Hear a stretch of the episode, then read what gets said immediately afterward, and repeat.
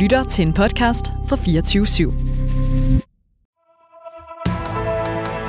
Der er ikke fejret noget ind under politiet. Regeringen fortsætter. Derimod er det ikke nødvendigt, at statsministeren fortsætter. Der er ikke noget at komme efter. Per Helle, pas rigtig godt på dem. De er kun til lås. Fordi sådan er det jo. Ja, jeg kan bare sige, at der kommer en god løsning i morgen. Velkommen til Ministertid, programmet, hvor en forhenværende minister interviewer en anden forhenværende minister. Mit navn er Simon Emil Amitsbøl Bille, og jeg plejer at sige, at det ikke skal handle om mig. Men det skal det faktisk i dag. Og derfor har jeg inviteret en gæstevært, forhenværende forsvarsminister, forhenværende justitsminister fra det konservative Folkeparti tilbage i 80'erne og 90'erne, mangeårig journalist og politisk kommentator, Hans Engel. Velkommen til dig. Tak for det. Og tak fordi du vil være gæstevært. Ja, det, jeg siger tusind tak, Simon Emil. Altså, den her mulighed vil jeg ikke lade, lade, lade gå fra mig. Og øh, nu er det jo så meget, der har mulighed for, at, for at, at, at stille dig øh, spørgsmål. Øh, øh, du var jo minister i en, øh, i en, en regering, som kom til verden på en speciel måde, og den sluttede på en lige så speciel måde. Hvis jeg nu siger til dig, VLAK-regeringen er nok den mest amatøragtige, usammenhængende, internt debatterende, færrest resultatskabende og mest kaotiske regering, vi har haft i nyere politisk historie. Hvad svarer du så? Det korte svar er ja. Simon Emil Amitsbøl Bille, økonomi- og indrigsminister i Lars Løkke Rasmussens VLAK-regering 2016-19. Betragter du det i dag, altså når du ser tingene på afstand, øh, betragter du så som en øh, fejltagelse, at, at øh, LA valgte at gå ind i, i den her regering? Var det en fejl? Jeg betragter det ikke som en fejltagelse, at vi gik ind i regeringen. Men vi forvaltede det ikke godt nok. Men vi begik en række store fejl i virkeligheden. Den første fejl begår vi allerede, da vi går ind i regeringen. Og det er, at vi har jo selv bildet os ind, at det her det er regeringsdeltagelse eller topskattelettelser. Og da vi så vælger at sige, okay, så kan vi komme med i regeringen i stedet for at få topskattelettelser, så kan vi ikke lade være med at tænke, ah, hvad nu hvis man både kan få i pose og i sæk, øh, så vi laver et hemmeligt sidepapir sammen med Venstre og de konservative, hvor af det fremgår, at vi stadig skal have noget på topskatten. Der tror jeg, at vi i stedet for skulle have reddet plasteret af og have sagt, okay, vi byttede den ene store sag med magten inde i regeringskontorerne, og så skulle vi have sagt, det kan godt være, der kommer noget på skat, men nu koncentrerer vi os om indflydelse på det hele, i stedet for noget på det ene. Altså, jeg, jeg husker jo også den periode, og vi talte jo også sammen indimellem, og, og det, jeg oplevede meget stærkt, det var, at øh, meget, meget store dele af vælgerne og medierne og kommentatorer og andre synes, at I virkelig havde snydt på vægten, fordi I havde skabt det indtryk, at øh, I satte alt ind på, at øh, topskatten, den skulle øh, reduceres, ikke? Den skulle øh, skæres ned, jeg tror det var med 5 procent eller noget, ikke? 5 procent point hele vejen op? Hele vejen op, ikke? Altså, I kravlede helt op i toppen af træet, men, men det I jo ikke fortalte, det var, at I havde det, som du jo så i din bog, og det er jo også den, vi skal snakke om øh, i dag, øh, Insider, øh, at I jo i virkeligheden havde den dobbelte dagsorden af punkt A i jeres plan, det var, at I ville i regering. Var det ikke at snyde vælgerne? Jo, det blev det jo i virkeligheden. I virkeligheden vil jeg sige, at vi snød både vælgerne, og vi snød i virkeligheden også os selv. Fordi hvis man husker tilbage på valgkampen i 2015, og det er der ikke særlig mange, der gør, så vil man kunne se, at uh, Anders Samuelsen og jeg selv, vi virkede nærmest som, vi havde taget beroligende medicin i hele de der tre og en halv uge. For vi gik og messede to ting. Et, vi har ingen ultimative krav. Det virker jo helt mærkeligt at, at sige i dag, men det sagde vi i den der valgkamp. Og det andet var, vi vil kun tale om vores egen politik. Vi vil ikke tale om andres politik. Sådan totalt konfliktløst. Vi skulle bare høste gode meningsmålinger. Jeg oplevede, at selv folk med fremtrædende, selv folk, der havde tillidsværv i andre borgerlige partier, kom og sagde, at de stemte på os, fordi de syntes, vi var så venlige. Altså, det var sådan en helt absurd øh, valgkamp. Så er valgkampen overstået. Vi vil gerne i regering. Vi kommer hjem til Lars Lykke. Og, eller først foreslår vi, at der skal komme en firepartiregering med alle fire partier. Det havde selvfølgelig ikke særlig meget realitet øh, for sig. Så prøver vi at lave en VLA-regering. Og det vil Lars Lykke overhovedet ikke høre tale om. Han har ikke rigtig, de har ikke rigtig styr på, hvad er Liberal Alliance egentlig for et parti, synes de nu, så det tør de slet ikke skibe sig ud i. Og han får faktisk sagt under øh, mødet hjemme hos Lars Lykke i Nyhavn, siger han til os, hvis bare Søren Pape ville med også, altså som hvis man kunne danne en VLAK-regering, så kunne han se det, men han ville ikke have flere støttepartier uden for regeringen. Og så er det, vi på lidt mærkværdig vis i virkeligheden øh, lige så langsomt finder ud af, jamen så må vi jo ligesom, der skal være et sted, hvor man kan se, at LA stadig er med. Altså vores største skræk, det skal man måske forstå, det lyder måske mærkeligt i dag, det var jo, at VOK plus LA-flertallet i virkeligheden bare var det samme som VKO-flertallet fra 1 til 11. For så ville alle mennesker jo kunne se, at der ikke var nogen eksistensberettigelse for det fjerde, dengang kun fjerde borgerlige parti. Så vi tænkte, hvis ikke vi kan komme ind og få magten, så det ville jo være en måde at vise, at vi gjorde en forskel, så må vi jo kunne sørge for, at Lars Lykke gennemfører noget, som han ikke ville have gennemført, hvis de tre andre bare sad der alene. Og det er i den der proces, at topskatten ligesom vokser op som det der ultimative krav. Og jeg kan da godt forstå, at efter vi har stået og bredet om det i fem kvartaler, og så pludselig går ind i regeringskontorerne, at der sidder en vælger eller en kommentator eller utrolig mange og tænker, hvad skete der lige der? Altså, nu har de bildet os ind i over et år, at det her var det vigtigste i verden. Ja, præcis. Og nu kunne, øh, kunne seks ministerposter øh, Ja. Være, være Ja, så kort sagt. I solgte, I solgte jeres øh, absolut ultimative og vigtigste og mest centrale politiske mål til fordel for, for den usikkerhed, der altid vil følge med ministerposter. Og jeg vil sige, bare lige en tilføjelse, jeg vil bare sige, vi havde jo den helt pinlige opmærksomhed, at vi tænkte dengang, det her, det vil gøre, at vi kommer ned på 3-4 procent af vælgerne, og det vil øh, gøre, at vi mister op mod en tredjedel af vores medlemmer på nogle få dage. Øh, og så tænkte vi, men den pris er vi villige til at betale øh, for at få indflydelse på Christiansborg igen. Det sjove er så, på medlemssiden gik det slet ikke så slemt, før vi fik skattedrammet året efter, og det gjorde det faktisk heller ikke på vælgersiden. Så da vi havde siddet der en måned eller to, så tænkte vi, okay, det her det går da meget bedre, end vi havde forestillet os. Jeg skal, der er en ting, jeg skal spørge dig om, Simon Emil. I, i, I din bog, der fylder øh, Lars Løkke Rasmussen meget, og det er tydeligt, du... Han er jo den person, det siger du også selv et sted, som jo altså ligesom er hovedpersonen på mange måder i, i, i din bog. Og du beskriver jo Løkke som den der meget sammensatte person, han er. Du beskriver hans øh, stærke sider, hans politiske talent osv., men du beskriver jo altså også nogle situationer, hvor du synes, han snyder og bedrager jer, og hvor han, øh, for at sige det på godt øh, jævnt øh, jysk, altså han tager røven på jer og på de andre, og, og så videre. Altså, hvad er det, der gør, øh, sådan set med dine øjne, at øh, landets nuværende øh, udenrigsminister og, og partiejer og stifter og så videre, Lars Løkke, hvad er det, der gør ham til øh, en så fascinerende politisk personlighed, at du, at du bruger så mange kræfter på ham i bogen? For det første var det jo ham, som alt var omdrejningspunktet om i de her år. Altså, han var jo leder af det, mas- jeg er ikke engang det største parti, men af statsministerpartiet, det traditionelle borgerlige magtparti Venstre, og var så statsminister i de her fire år, jeg beskriver. Øh, men han er jo også, som du selv siger, et utroligt... Øh, han er mange snakker om det største dyr på savannen, sagde hans efterfølger. Lykke er et helt særligt dyr på savannen, et sjældent dyr på savannen, fordi han jo både er den, der i en forhandling om et emne, han ikke har beskæftiget sig med i otte år, pludselig kan komme med tre detaljer, der gør, at så kunne man løse problemet, for så blev alle glade for den løsning, der var. Øh, han, altså, han har et sindssygt overblik og en sindssyg hukommelse, som man kun kan have den allerstørste respekt for. Og han kæmper i selv de mest håbløse situationer, så som han har et ekstra bundtræk, eller hvad man skal kalde det, for at kæmpe sig tilbage, selv når det ser ud som, han mister en formandspost, da han er færdig i dansk politik, eller hvad ved jeg. Men samtidig så er det også som om, at at nogle gange, så, øh, så det, der gør, at han kan kæmpe sig tilbage på den her måde, det er jo i virkeligheden også, at han... Der er sådan noget, jeg vil, han er jo fra Vejle, så måske er han i virkeligheden en jysk krejler, gemt i sådan noget nordsjællandske indpakningspapir, ikke?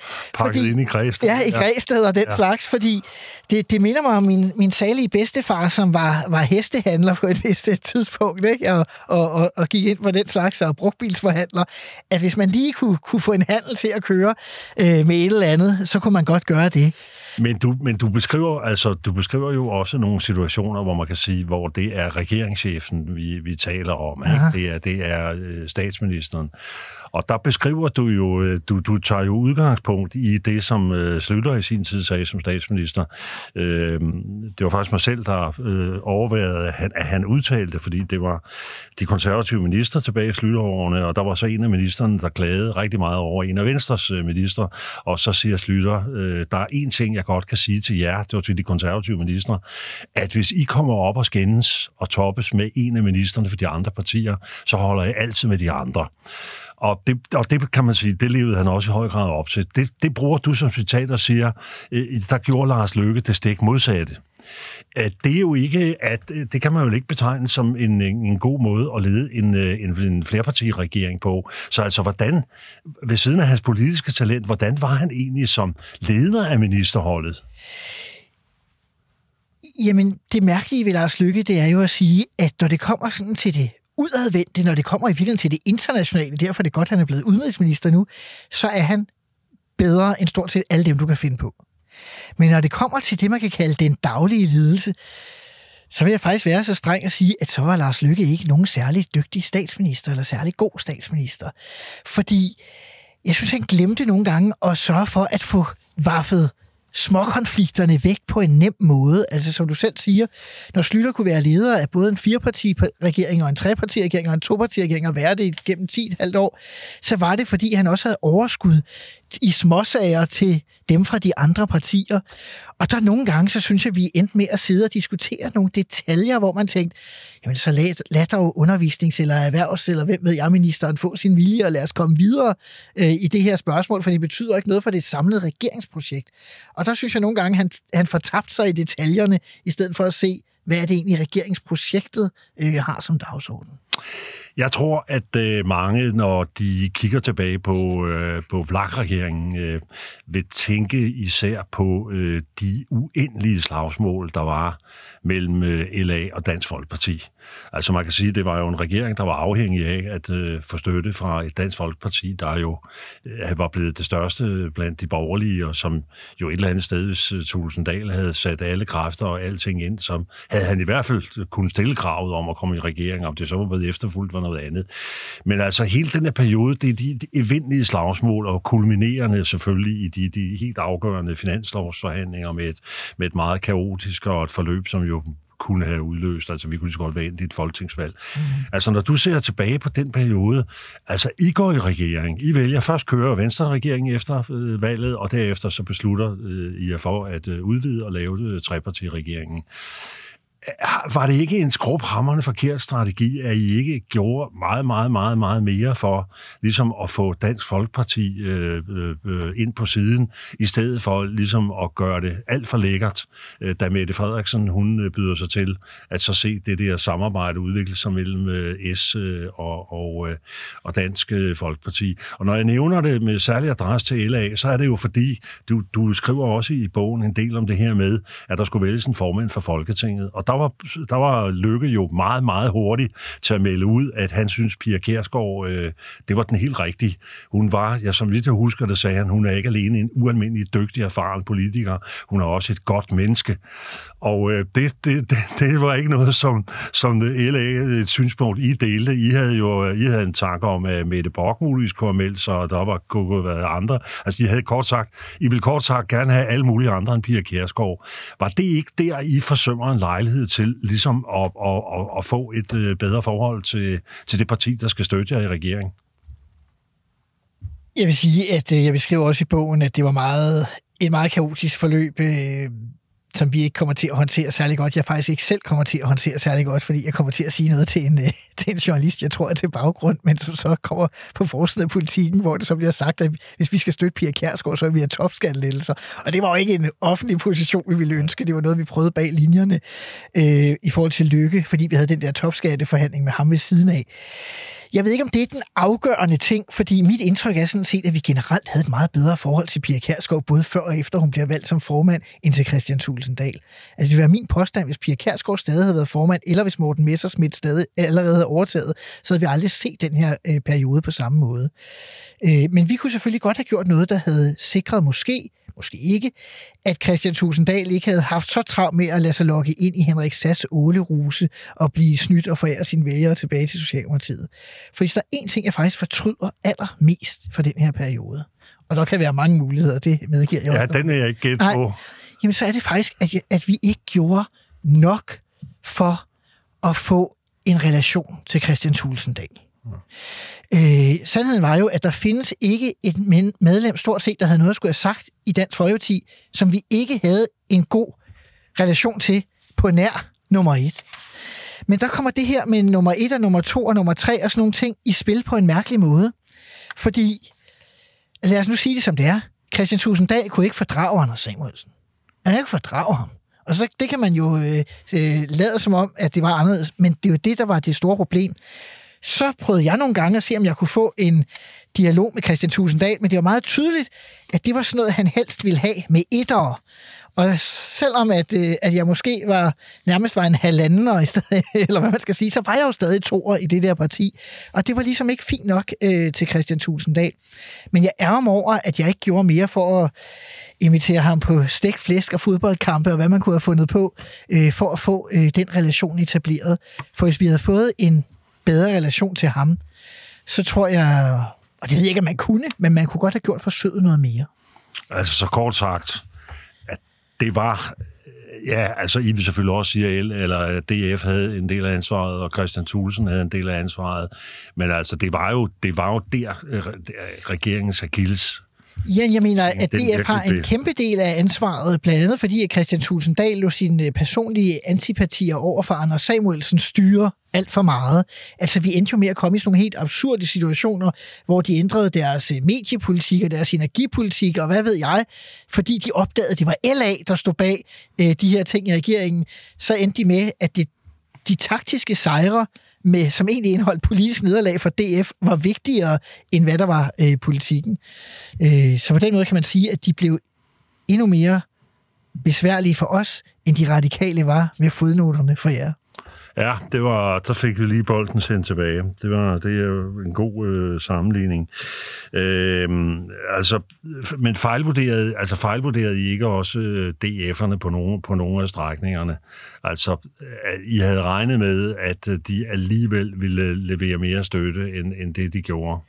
Altså, jo, det gjorde vi vel. Altså på mange måder tænkte vi jo, at hvis vi kunne levere øh, indrøm, vigtige indrømmelser på deres politiske mærkesager, så kunne vi øh, få gang i nogle politiske forhandlinger. Det plejer dog øh, at betyde noget på Christiansborg.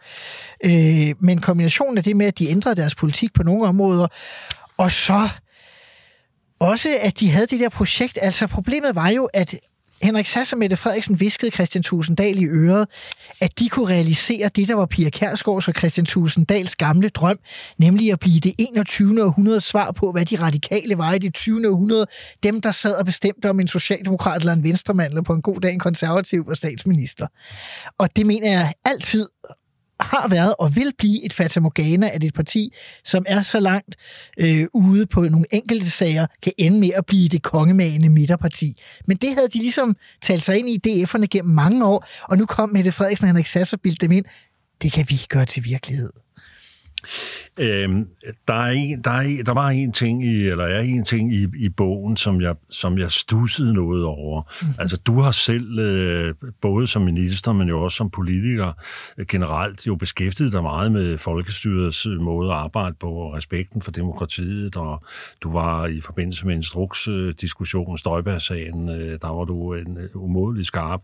Øh, det var ovenikøbet som vil jeg vil sige, som løsgænger mm-hmm. var du meget, meget skarp inde.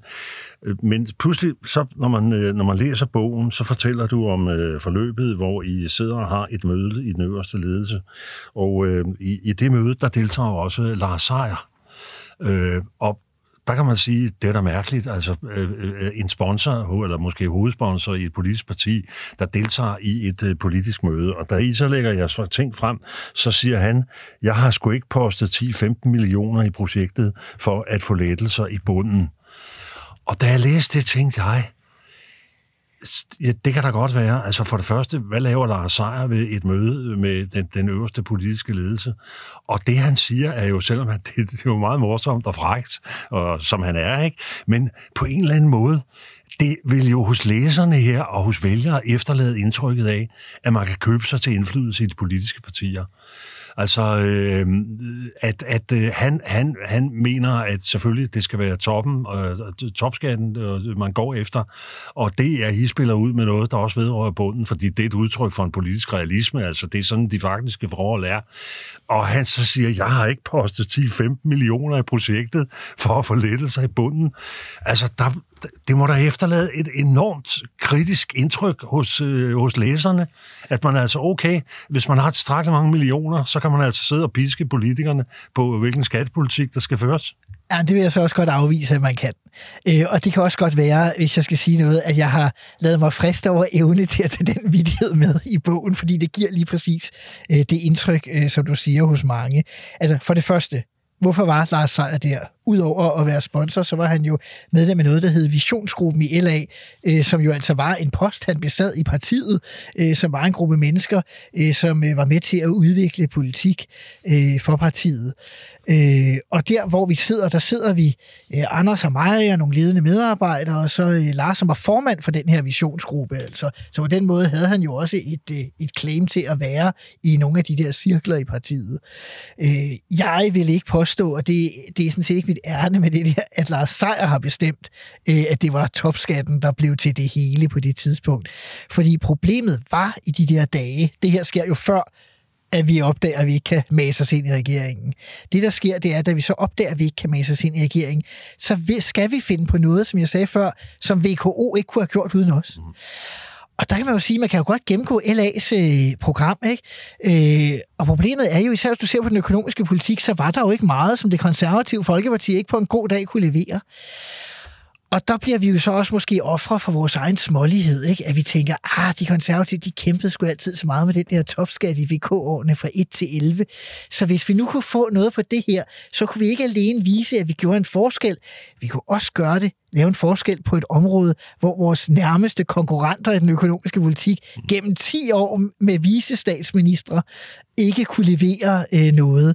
Så en kombination af sådan, vi skulle finde på noget, hvor var vi unikke, og så smålighed over for de konservative, tror jeg mere er forklaringen, end at, okay. at det er Lars Sejers millioner, der har besluttet det. Var, det var en forklaring. Men øh, når vi er der i, det der, i hele det område, der ligesom handler om, skal vi så sige, politisk moral, hvad kan man, og politikere og ministre og så videre. Uh-huh. Øh, I har jo, øh, I har jo det øh, standpunkt, at, øh, at øh, I, I anbefaler et, et, et nej til, øh, til den øh, folkeafstemning, der er i, øh, i 2000 2015 om, øh, om EU's øh, retsforbehold. Og øh, du lægger jo ikke skjul på, at du går ind i stemmeteltet den dag, der skal stemmes, og så står du og sætter krydset og sørger for, at der er lukket godt omkring dig, så ingen kan se, at i modsætning til, at partiet har anbefalet nej, så stemmer du ja. Og man har jo nærmest indtrykket af, at når man, når man læser din bog, at det synspunkt, det var bestemt ikke ualmindeligt i, i dele af jeres parti, men altså, så gengæld var der altså også den store gruppe, som sagde nej. Altså, hvordan har du det egentlig med at, at sidde her helt åbent, insider, øh, og, og så sige til vælgerne, ja, altså vi, øh, vi anbefalede nok et, men, men da vi selv skulle hen og stemme, så stemte vi altså det modsatte, fordi vi, vi synes slet ikke, du har rejst, rejst land og rige rundt, du har siddet i alle medierne, du har været øh, synlig i, i en kampagne for at få et nej, og så går du selv hen og stemmer ja, og, og er lykkelig lettet, eller rettere sagt, det er du jo så ikke, fordi det ender med, med et nej, men, men, øh, men over at, øh, at, at I kommer ud af det. Altså, er det ikke, er det ikke en dobbeltmoral, så det basker? Det var i hvert fald ikke særlig rart. Øh, så langt vil jeg godt øh, gå. Og man kan jo sige, det ved du jo også, altså som øh, folketingsmedlem, at man måske mere vant til end andre mennesker og øh, både at stemme og sige noget, der man er imod ens øh, egen overbevisning, selvom der står i grundloven, at man altid, øh, at man ikke kun er bundet, alene er bundet af sin egen overbevisning. Fordi hver eneste uge, når man skal ned og stemme, så er der en eller anden ordfører, der har lavet en aftale, eller fundet ud af, hvad vi skal mene om et forslag, og man tænker, det var da en, en, en sjov øh, konklusion, de har, har draget i den sag. Så, så måske hjælper det lidt, at man er tilvendt i andre spørgsmål, og, og både tale for og, og stemme imod sin overbevisning, men altså, det er jo ikke særlig morsomt. Altså, jeg havde da håbet på, at det var et ja. Det hele kommer så jo af den der lidt mærkværdige situation, at efter valget i 11, hvor vi øh, går frem også, altså nogle år tidligere, der ender vi med, at der er et flertal for at ville beholde øh, både rets- og forsvarsforbeholdet. Og dengang tænker Anders øh, Samuelsen og jeg, vi kommer sgu nok til at stemme om forsvarsforbeholdet først, så i stedet for at ende på, at flertallet i gruppen får lov til at bestemme begge dele, så indgår vi ligesom kompromiset, at øh, partiet fortsat er imod forsvarsforbeholdet, men så vil bevare retsforbeholdet. Og der kommer de politiske realiteter så jo og, og æder os i bagdelen på et tidspunkt, fordi pludselig står vi i den her situation, hvor at vi skal stemme om retsforbeholdet først. Og der prøver vi jo endda at lave en kattelem, fordi der skal laves en aftale om det her retsforbehold. Det har vi ligesom opsnuset på Christiansborg. Og der tager vi fat i Lars Løkke, der dengang er oppositionsleder, altså det er jo inden magten har skiftet, det er under hele Thorning, og siger, kan du ikke få os ind i den aftale? Fordi hvis nu kom ind i den aftale, så havde vi som en begivenhed, der kunne være skyld i, at partiet skiftede position. Jo, siger han, det skal han nok øh, hjælpe os med. Og derfor er vores øh, overraskelse stor, da vi pludselig kan se i den store offentlighed, at nu er aftalen indgået. Og det vil sige, jeg skal ikke skyde skylden på Lars Løkke, vores position, det er altså i sig selv. Men vi prøvede jo faktisk at få et hul, og det er sådan et af de områder, hvor jeg sådan undrer mig over, at tænkte Lykke bare, at det ikke var vigtigt, eller glemte han det, eller jeg ved faktisk ikke, hvad der skete, fordi jeg synes jo faktisk, at vi havde gjort noget, han kunne have sørget for, at tre ud af fire blå partier ville anbefale det, et ja, og det samme som ham, og det synes han også, da vi talte med ham om, var en rigtig god idé. Men pludselig blev vi et af, at aftalen var offentlig, og vores bagland var gået amok og fortalt, hvor stor en, en forfærdelighed det var så tænkte vi, så var det sgu lidt for svært at ændre positionen.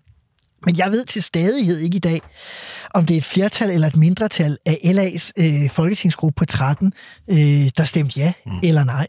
Jeg ved, og jeg skal holde mig for god til at sige andre navne end mig selv, men jeg ved specifikke personer, som har stemt ja, og som jeg tror vil endda overraske mange mennesker, hvis de vidste, hvem det var. Ja. Det kan jeg godt bekræfte. Det har også været tilfældet ved andre EU-afstemninger.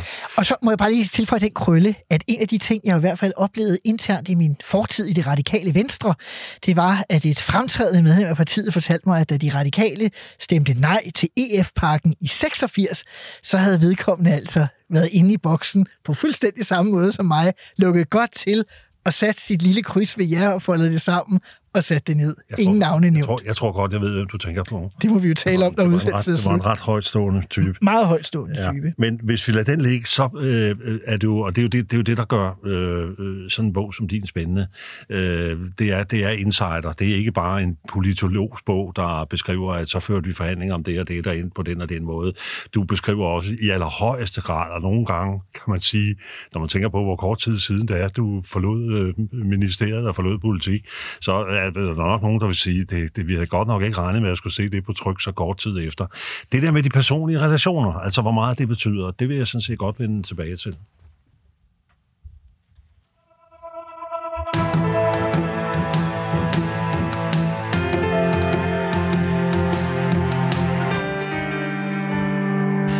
Men øh, inden vi kommer dertil, så har du jo i dit, øh, i, din, øh, i dit koncept, der har du jo de fem faste øh, spørgsmål, øh, som du har stillet til alle ministre, og dem skal du så altså også selv have. Øh, og det første af spørgsmålene, den, det lyder, hvad nåede du ikke øh, som minister? Jamen det jeg ikke nåede som minister, det var at lave reformer, som havde betydning for det danske samfunds øh, udvikling. Det er jo virkelig dit frække startspørgsmål, Hans, i begyndelsen. Nemlig, at øh, vi havde jo meget store ambitioner i regeringsgrundlaget i forhold til, hvad man skulle man gøre for væksten i det danske samfund, hvad skulle man gøre for arbejdsudbud i det danske samfund, og sandheden er, at vi nåede 0 og niks.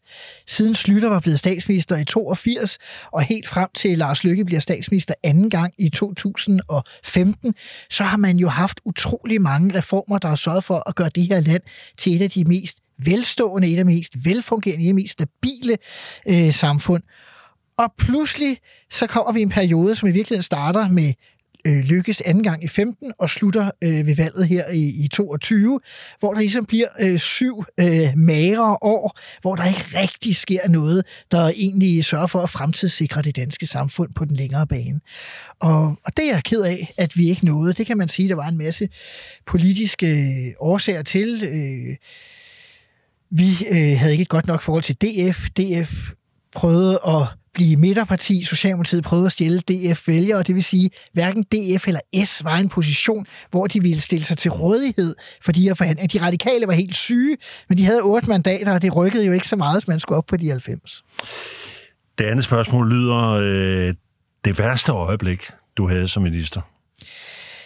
Det værste øjeblik, det var, da vi havde i 2017 havde kastet os så langt ud i de ultimative krav, at vi offentligt havde truet med at stemme imod regeringens egen finanslov, altså en regering, vi selv var en del af. Det er kun sket én gang i Danmarks historie. Det var i 1897, og det var Højres landstingsgruppe, der stemte imod, og det kostede statsministeren eller konsejpræsidenten livet. Og da vi først havde kastet os helt derud, og vi så skulle tage konsekvensen og Lykke, han måtte holde op med at være statsminister, vi skulle have et valg, og hvad der skulle ske, eller vi skulle have nogle indrømmelser. Og vi havde besluttet, at nu gør vi det, og vi havde planlagt kampagnen og det hele, så siger Anders Samuelsen, ej, det gør vi ikke alligevel. Og så holdt han en pressemøde, hvor han sagde, men øh, det gør vi ikke, og alt fortsætter bare, øh, som det har gjort. Og det gjorde det jo ikke i virkeligheden. Altså, det var vi efterladt, som jeg tror, jeg har brugt som billede i bogen, som øh, borgerlige magistratsborgmestre i Københavns Kommune, altså med biler og kontorer og medarbejdere og alt muligt, men jo i hvert fald på den meget kort bane, eller på den kort bane derefter, uden særlig meget indflydelse, selvom vi sad i ministerkontoret. Altså, der synes jeg, Altså, der må man jo nogle gange vælge. Enten så går man linen ud, eller også så opfører man sig ordentligt. Og hvis man både vil gå linen ud, og derefter lade som man har opført sig ordentligt, så bliver man jo til grin hele vejen rundt. Det er jo er det ikke i det forløb også, hvor øh, Anders Samuelsen øh, nægter at komme til et øh, møde hos øh, Lykke? Det er også i, i, i det. Er det. Jo, det er jo et helt vild beskrivelse, du har af, hvor Lykke han øh, bliver totalt rasende og siger, at øh, det er mig, der er statsminister. Jeg er statsminister. Når jeg forlanger, at mine minister de kommer, så skal de komme. Og, ja. og Anders han vil simpelthen ikke forlade sin egen hule og så videre. Altså, det tegner jo et billede af, altså, det er jo, det er jo en ren børnehave, altså. Ja, og det forstår jeg også godt, at, øh, at mange tænker, når de læser det og så videre. Nu siger du det jo der også som erfaren minister, men jeg tror også, du vil kunne være vidne til, at nogle gange er politikere jo villige til at gå om end meget langt. Og det er jo fordi, det man diskuterer, det er jo ikke, hvad skal vi have til middag i aften, eller skal du have den ene eller den anden skjort på. Det er jo rigtig magt. Altså alt det der 70'er fis som indflydelse, glem det. Det her, det handler om, skal du være med til at bestemme noget? Og nogle gange, så ender man med at gøre nogle helt øh, voldsomme ting. Det tænker jeg også, du selv har oplevet. Ja, okay. øh, og det kan være svært at forstå udefra. Nogle gange kan det være svært, når man ser på sig selv i historiens lys. Øh, men ja, det her, hele det her forløb, det ville jeg da gerne have været foruden. Ja, det var stærkt underholdende at følge, vil jeg så sige udefra. Men øh, der er også et spørgsmål om, er der noget, du er flov over i din tid som minister? Ja, altså, der, der, det kunne jo være det, øh, øh, som, vi, som vi lige har nævnt her. Øh, flov er jo et, øh, et meget stærkt ord. Hvis jeg skulle tage det sådan virkelig ind til mig selv, så noget jeg er flov over, det er, at da så det her forløb er overstået, der er jeg simpelthen så vred og så indestængt øh, på Anders og skuffet over, hvordan hele det her forløb er. Øh, så jeg nærmest i otte måneder har et ikke eksisterende forhold til min partiformand, partileder, selvom jeg øh, på det her tidspunkt jo er stadigvæk er nummer to øh, i partiet. Og derfor ender det med, at til vores sommergruppemøde i august, så da vi skal op til det, så beslutter vi simpelthen for, at nu må jeg tage mig sammen. Altså så, sådan kan man jo ikke opføre sig. Det her, det, det går jo ikke. Vi bliver nødt til at genetablere mm. aksen i partiet øh, mellem Anders og mig, hvis vi nogensinde skal, skal rejse det her projekt der ville jeg måske nok have, have ønsket, at jeg havde sundet mig lidt hurtigere end otte måneder. Ja. Har du lavet en revkage? Ja, øh, helt sikkert, og mere end en, og det fremgår vel også af bogen. Jeg synes, der er en, der er særlig interessant eller sjov øh, som minister, og det er jo som indrigsministerdelen var ansvarlig for udligningsforhandlingerne. Og øh, det var et stort, øh, der var nogle ting, hvor nogle de fattige kommuner fik øh, for lidt, øh, havde fået for lidt i en periode, og så vil man også ændre hele systemet. Og der skulle jeg enten have DF eller S med. Og øh, både alle laver dobbeltspil i forhold til hinanden, fordi DF lader som, de vil gøre det alene med regeringen, S lader som, de vil gøre det alene med regeringen. Samtidig taler de med hinanden om, at de vil kun gøre det øh, sammen.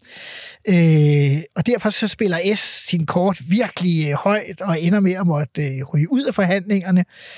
Hvorefter DS spiller dobbeltspil også over for S'erne og siger, jo jo, hvis vi får den her pris, øh, som var væsentligt højere end det, de havde sagt til mig, så vil de gerne være med. I det øjeblik, der ved jeg godt, at det vil Lars Løkke og Christian Jensen, der var finansminister, bare sige ja til på et hvilket som helst tidspunkt. De vil gerne have reformen igennem. Der var en masse venstre kommuner, der ville blive til godset. Men jeg vidste også, at de konservative ville blive rasende, for det var deres borgmestre, det primært ville gå ud over, og det ville være dårligt for LA, for det var alle de kommuner, hvor vores vælgere primært boede, som så ville blive ramt. Og så tænkte jeg, okay, hvad gør jeg? Så tog jeg telefonen og ringede til Ritzau's bureau og sagde, ja, forhandlingerne om udligningsreform er brudt sammen. Det bliver ikke til noget i den her valgperiode. Regeringen har besluttet, at det først bliver efter valget. Og så var det jo sådan. Men jeg ser på, hvis Lars Lykke eller Christian Jensen havde mødt mig før Ritzau, så var jeg blevet tvunget til at gennemføre øh, den reform, så det var da noget af en revokage. Jeg husker tydeligt, jeg talte med en af forhandlerne, nemlig Socialdemokratiets topforhandler, Nikolaj Vammen, øh, bagefter, og han fortalte øh, meget levende, at øh, du havde kaldt ordførerne ind til, til et møde, og så havde de fået en kop kaffe, og de havde knap nok nået at sætte tænderne i et snit af de der mint, stykker mint-chokolade, som der bestod på bordet. De havde stort set ikke nået. Så havde det åbne møde med at konstatere, at det her, det fører ikke til noget, og vi kan alligevel ikke blive enige, så det, den her sag må vente til efter valget. Så derfor er der ingen grund til, at vi vil være siddende længere. Så altså, altså, det, var, det var en af de meget, meget, meget, meget få gange, hvor at alle blev smidt ud af lokalet, stort set samtidig med, at de var kommet. At det fik to minutters møde bagefter. Så det var... Så det var øh, og jeg vil sige, men man kan så sige, der kom ja. jo så en udligningsordning øh, senere. Og, men det blev jo ikke så slemt, som den DF ville have påtvunget os, og de nordsjællandske kommuner sparede jo to-tre års ekstra udligning, så på den måde, så var der jo også nogle penge i det for dem. Det er rigtigt. Øh, hvem var din værste kollega? Men min værste kollega, det er jo det er jo sjovt, ikke? Nu har jeg stillet det spørgsmål til mere end 60 ministre, men det er jo faktisk et ret grænseoverskridende spørgsmål øh, at få. Øh, men jeg tror ikke, der er nogen tvivl om at sige, at min værste kollega var Christian Tulsendal. Fordi hvis jeg havde kunne få ham i tale, så havde meget øh, måske kunne ændre sig. Øh, men det var jeg øh, desværre ikke øh, i stand til. Men jeg vil så godt vende tilbage. Jeg vil du mere på de fem spørgsmål?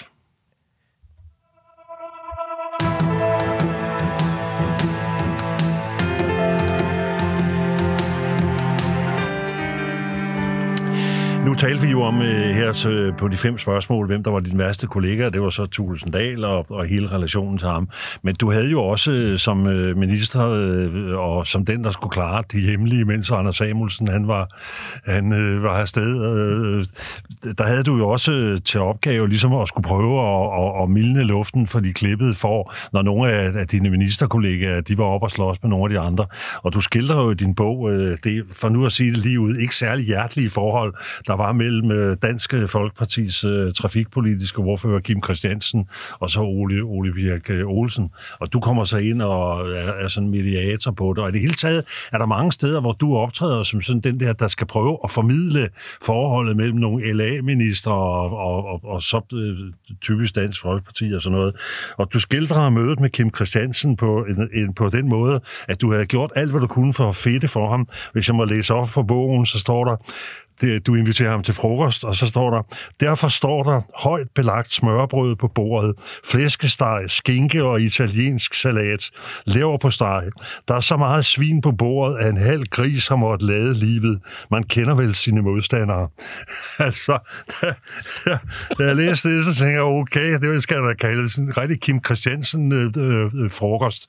Men jeg, jeg vil godt bruge det her som, som udgangspunkt for at spørge dig om, øh, Hvordan oplever du, eller hvordan oplevede du i dine år som øh, minister, øh, betydning af de personlige relationer? Fordi jeg synes, det, der gør sådan en bog som din til øh, at læse værdig og spændende, det er jo ikke så meget det politologiske, for vi ved jo godt et eller andet sted, at der befører de her de forhandlinger, og det fik det her, de her resultater. Vi ved også, at politikere sjældent giver fuldstændig det samme resultat af et forløb. Alle har en lidt forskellig oplevelse af, hvad det var, øh, forløbet var osv. Men det, som jo ikke politologer og folk udefra universitetsmænd så osv., de jo ikke kan gå ind i, det er, hvordan er relationerne? Altså alt det psykologiske, alt det der, de der spændingsfelter, der er imellem øh, forskellige typer af politikere, øh, gamle fjendskaber, noget, der kan gå mange år tilbage i tiden, som kan have en kæmpe betydning for politiske beslutninger af to, der ikke har kunnet fordrage hinanden, siden de sad i Venstres Ungdom, eller KU, eller øh, jeres øh, LA's Ungdom, og så videre, ikke?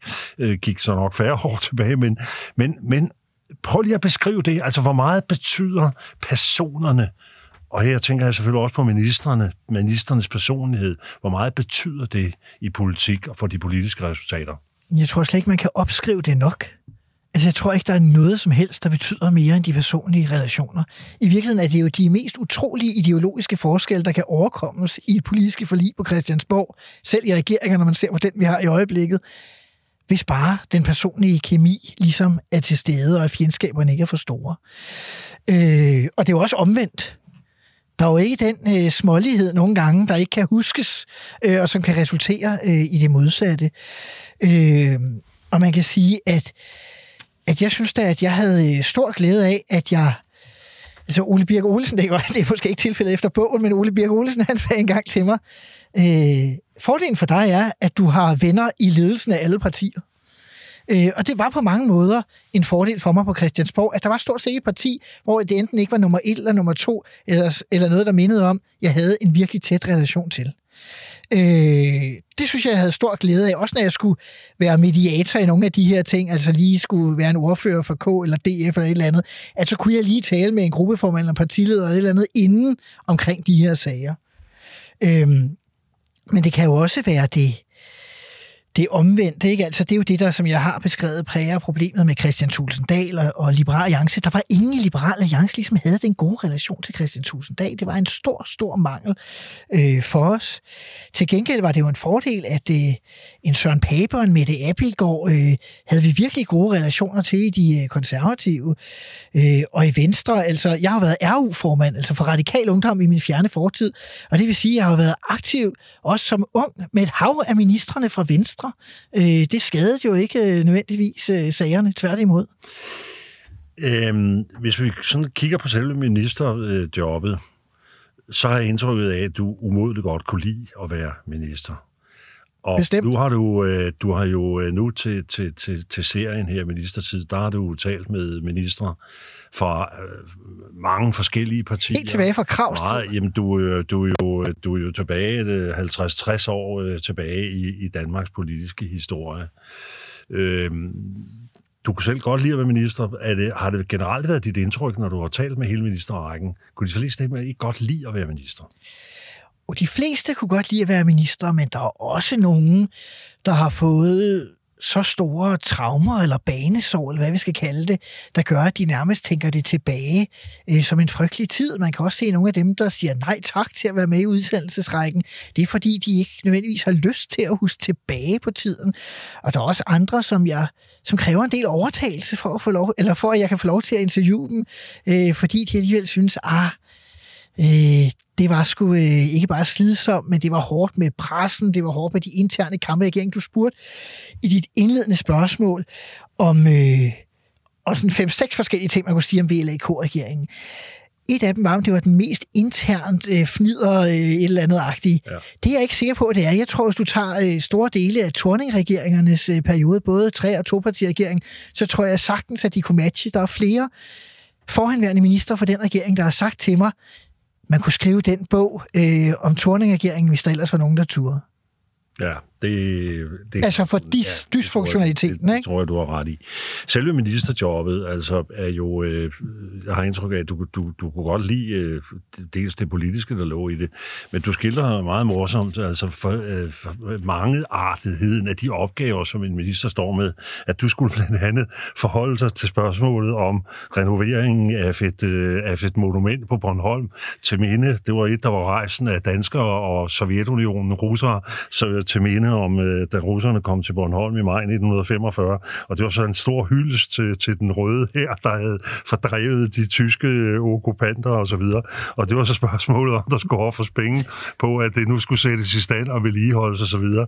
Jeg har indtrykket af, som du siger, det er både stort og småt at tage sig af som minister. Ja. Og det tror jeg jo gælder for, for, for alle ministerområder, at ministerne bliver jo blandet ind i noget, som mange mennesker ville slet ikke tro, det var ministersager, men det er ministersager.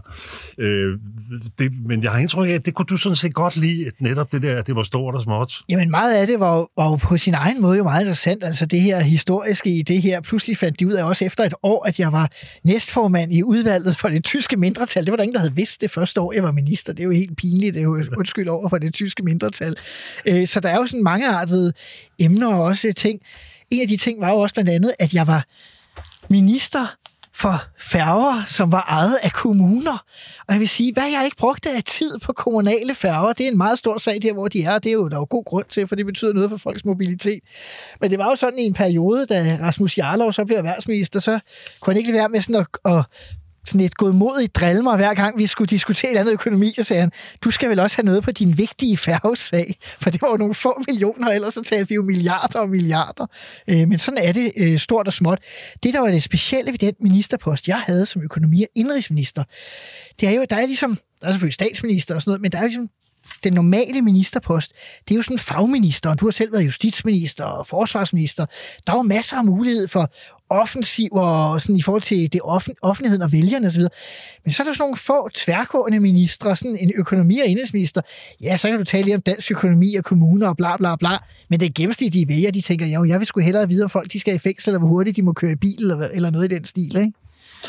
Hvis vi ser på... Men der giver meget magt og indflydelse at være et tværgående ministerium. Det skal man ikke øh, fornægte. Hvis vi kigger på øh, begyndelsen og ret blikket mod, øh, da regeringen begynder at, at, at klinge af, øh, jeg har tit tænkt på, hvordan reagerede I egentlig? Altså det ærlige svar på, da pludselig I på en eller anden måde får at vide, øh, og det gør I jo, fordi han orienterer om det, at statsminister Lars Løkke, han er på vej til at udgive en bog, hvor han sådan set skriver, at øh, han, vil, han vil sådan set gerne være statsminister, han vil gerne spise men han vil altså gerne, han vil gerne have nogle andre samarbejdsfælder end, end, øh, end LA og de konservative.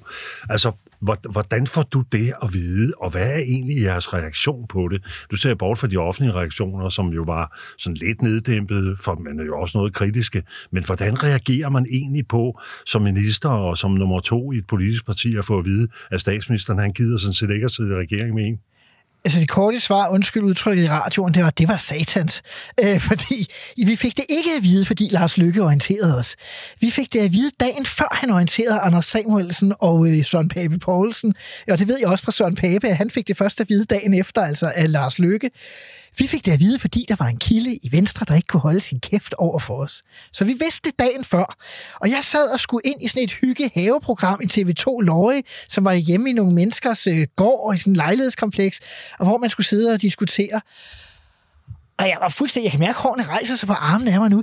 Jeg blev jo simpelthen så splitter arg over øh, det, jeg opfattede som et forræderi for statsministeren. Han træder tæppet væk over den regering, som vi har aftalt skal gå til valg sammen på at fortsætte. Så jeg ender med at, være, og snære af de her venlige mennesker, der har inviteret mig ind og optrædet sådan fuldstændig aggressivt, mens alle andre sidder og hygger og er venlige og vendesæle. Og altså, på det tidspunkt, så tænkte vi bare sådan, vi, vi er jo låst i den her valgkamp. Vi går til valg på at fortsætte en regering med en statsminister, der ikke vil have os. Altså, det, det virker jo helt absurd, og i virkeligheden, øh, der var en, øh, en venstre toprådgiver, der sagde til mig, øh, Hvorfor forlod I ikke bare regeringen midt under valgkampen? Altså, det var det eneste, I kunne have gjort for at give igen. Det var at sige, at vi vil slet ikke være med. Vi forlader regeringen, og vi går til valg øh, på, at denne regering ikke skal fortsætte. Sådan, så vi også havde noget at komme med. Fordi nu står vi jo der, altså, og forsvaret, ja, Lars Lykke vil ikke have den her regering for. Ja, det vil vi sørge med gerne, og vi glæder os til samarbejdet, hvis vælgerne ellers vil sammensætte folketingsvalg, der kan gøre det, kan lade sig gøre. Det virkelig jo om muligt mere øh, komiske ali end noget af det, vi havde været igennem i to og et halvt år. Men hvis du nu prøver at vende det om, var det så ikke øh, Lykkes øh, reaktion på, at, at regeringen kunne ikke fortsætte? Han så ikke nogen muligheder i det, og at man var kørt flad også i forhold til samarbejdet med DF. Altså var det i virkeligheden ikke bare begyndelsen på det, der så kom senere, altså hele forløbet og dannelsen af hans nye parti og midterregering osv.? På, på mange måder ja, fordi jeg tror, at Lars Lykke, han så det samme, som vi andre så nemlig at den her regering kunne ikke levere resultater. Jeg tror, at Lars Lykke han er galvaniseret både indvendigt og udvendigt, så han kan sagtens klare alle slagsmålene og trakatterierne og uenighederne. Men det, at man ikke kunne levere resultater i den der reformdagsorden, der havde kørt siden 82, det tror jeg i virkeligheden var det, der drev ham som den ene ting. Og så den anden ting, som man jo glemmer i dag, jeg tror også, han var panisk bange for at skulle være statsminister for en regering, der havde stram kurs og Rasmus Paludan som, øh, som parlamentarisk grundlag. Man glemmer jo, hvor sandsynligt det faktisk var. De fik 1,8 procent øh, at vi havde de folk inde. Men øh, på mange måder kan jeg godt forstå ham. Det skriver jeg sådan set også indirekte øh, i bogen. Fordi hvis politik ikke kan levere resultater, så bliver politik jo ligegyldigt. du er jo øh, skarper os over for nogle af dine øh, tidligere partifælder. Øh, men lad, lad, lad, lad det ligge. Det, det vi øh, ligesom kan runde af med, det er jo selve afslutningen på regeringen, og dermed også afslutningen på, på din ministerperiode. Og det er jo, øh, det er jo sådan de sidste par sider i din bog, jo, som på, på en eller anden, der selv, for mig selv, der har været med i politik og sådan noget, på en eller anden måde, så efterlader det den der lidt, lidt, lidt tristesse, altså den der tristhed over, at sådan er politik også. I har siddet i regeringen sammen, I har kæmpet, men I har trods alt også haft et kammeratskab på en række områder, og et hold og så videre, og så har I været op og ned og imod hinanden. Regeringen slutter på en mærkelig måde. Du skildrer det, I mødes op på Marienborg, øh, og I står, og nogen står og smøger den ude på terrassen, og så videre, så videre. Og så siger Løkke øh, kort, så siger han, jeg vil gerne takke mine ministre, øh, siger den afgående statsminister. Så fik vi den. Det er vel nærmest farvel uden tak. Er det din oplevelse? Altså, det, det, det er en af de sidste linjer i bogen. Var det din oplevelse af det, at her slutter en regering, og I forlader dig, og I tager afsted fra Marienborg, og det var en regering, der skred uden tak? Ja, det er på mange måder mit indtryk. For grund til, at jeg bruger den der formulering, hvor han siger for, tak til mine ministre, det er fordi, han normalt altid, når han øh, skulle holde de der oplæg, sagde særlig tak til Liberal Alliance og det konservative Folkeparti, og selvfølgelig øh, Anders Samuelsen og Søren Pape Poulsen, sådan for ligesom at signalere, at vi tre holder sammen, og vi har noget det der fællesskab, du taler om, som vi jo også på mange måder havde. Her så siger han tak til mine ministre, det vil sige, LA og K bliver holdt ud i strakt arm, samarbejdet mellem partierne, findes ikke nu, det lykke og resten. Øh, og venstrefolkene var jo også rasende, det glemmer man jo. Du spurgte reaktion på bogen. En af reaktionerne var jo, at jeg fik bunker af sms'er fra venstrefolk og opringninger fra venstrefolk, fremtrædende ministre, folketingsmedlemmer, der sagde, det har ikke noget med mig at gøre, jeg vidste det ikke, og vi er enige i, at vi skal samarbejde med jer.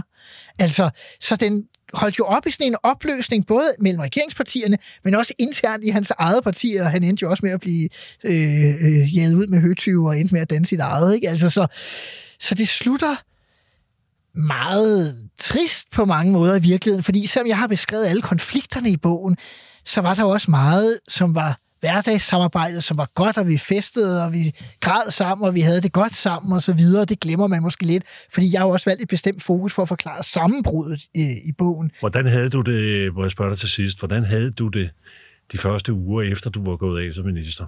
Hvad var det for nogle følelser, du havde der? Jamen, det var jo på, på mange, an, ja, mange andre årsager også meget specielt, fordi min partileder Anders Samuelsen var som den anden partileder i historien røget ud af Folketinget, uden partiet var røget ud.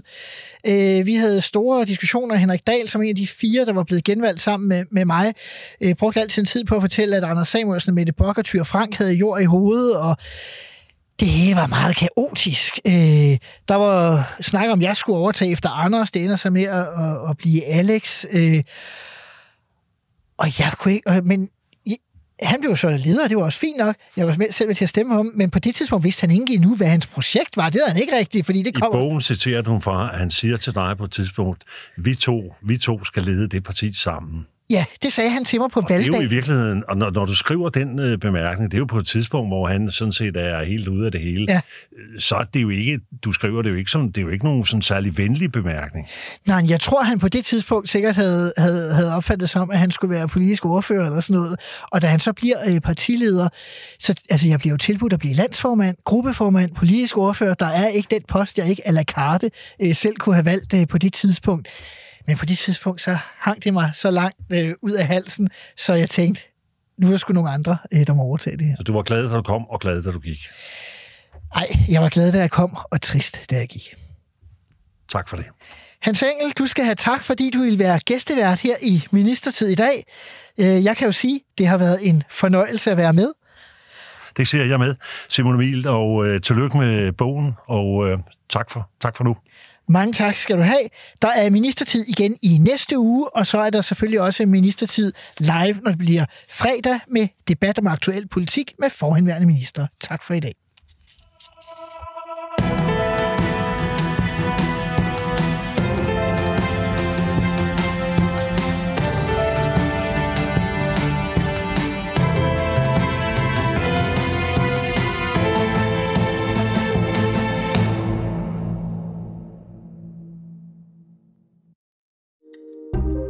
Kære lytter, du har lyttet til et program fra 24 /7. Du kan finde meget mere modig, nysgerrig og magtkritisk taleradio på 24 7 appen Hent den i App Store og Google Play.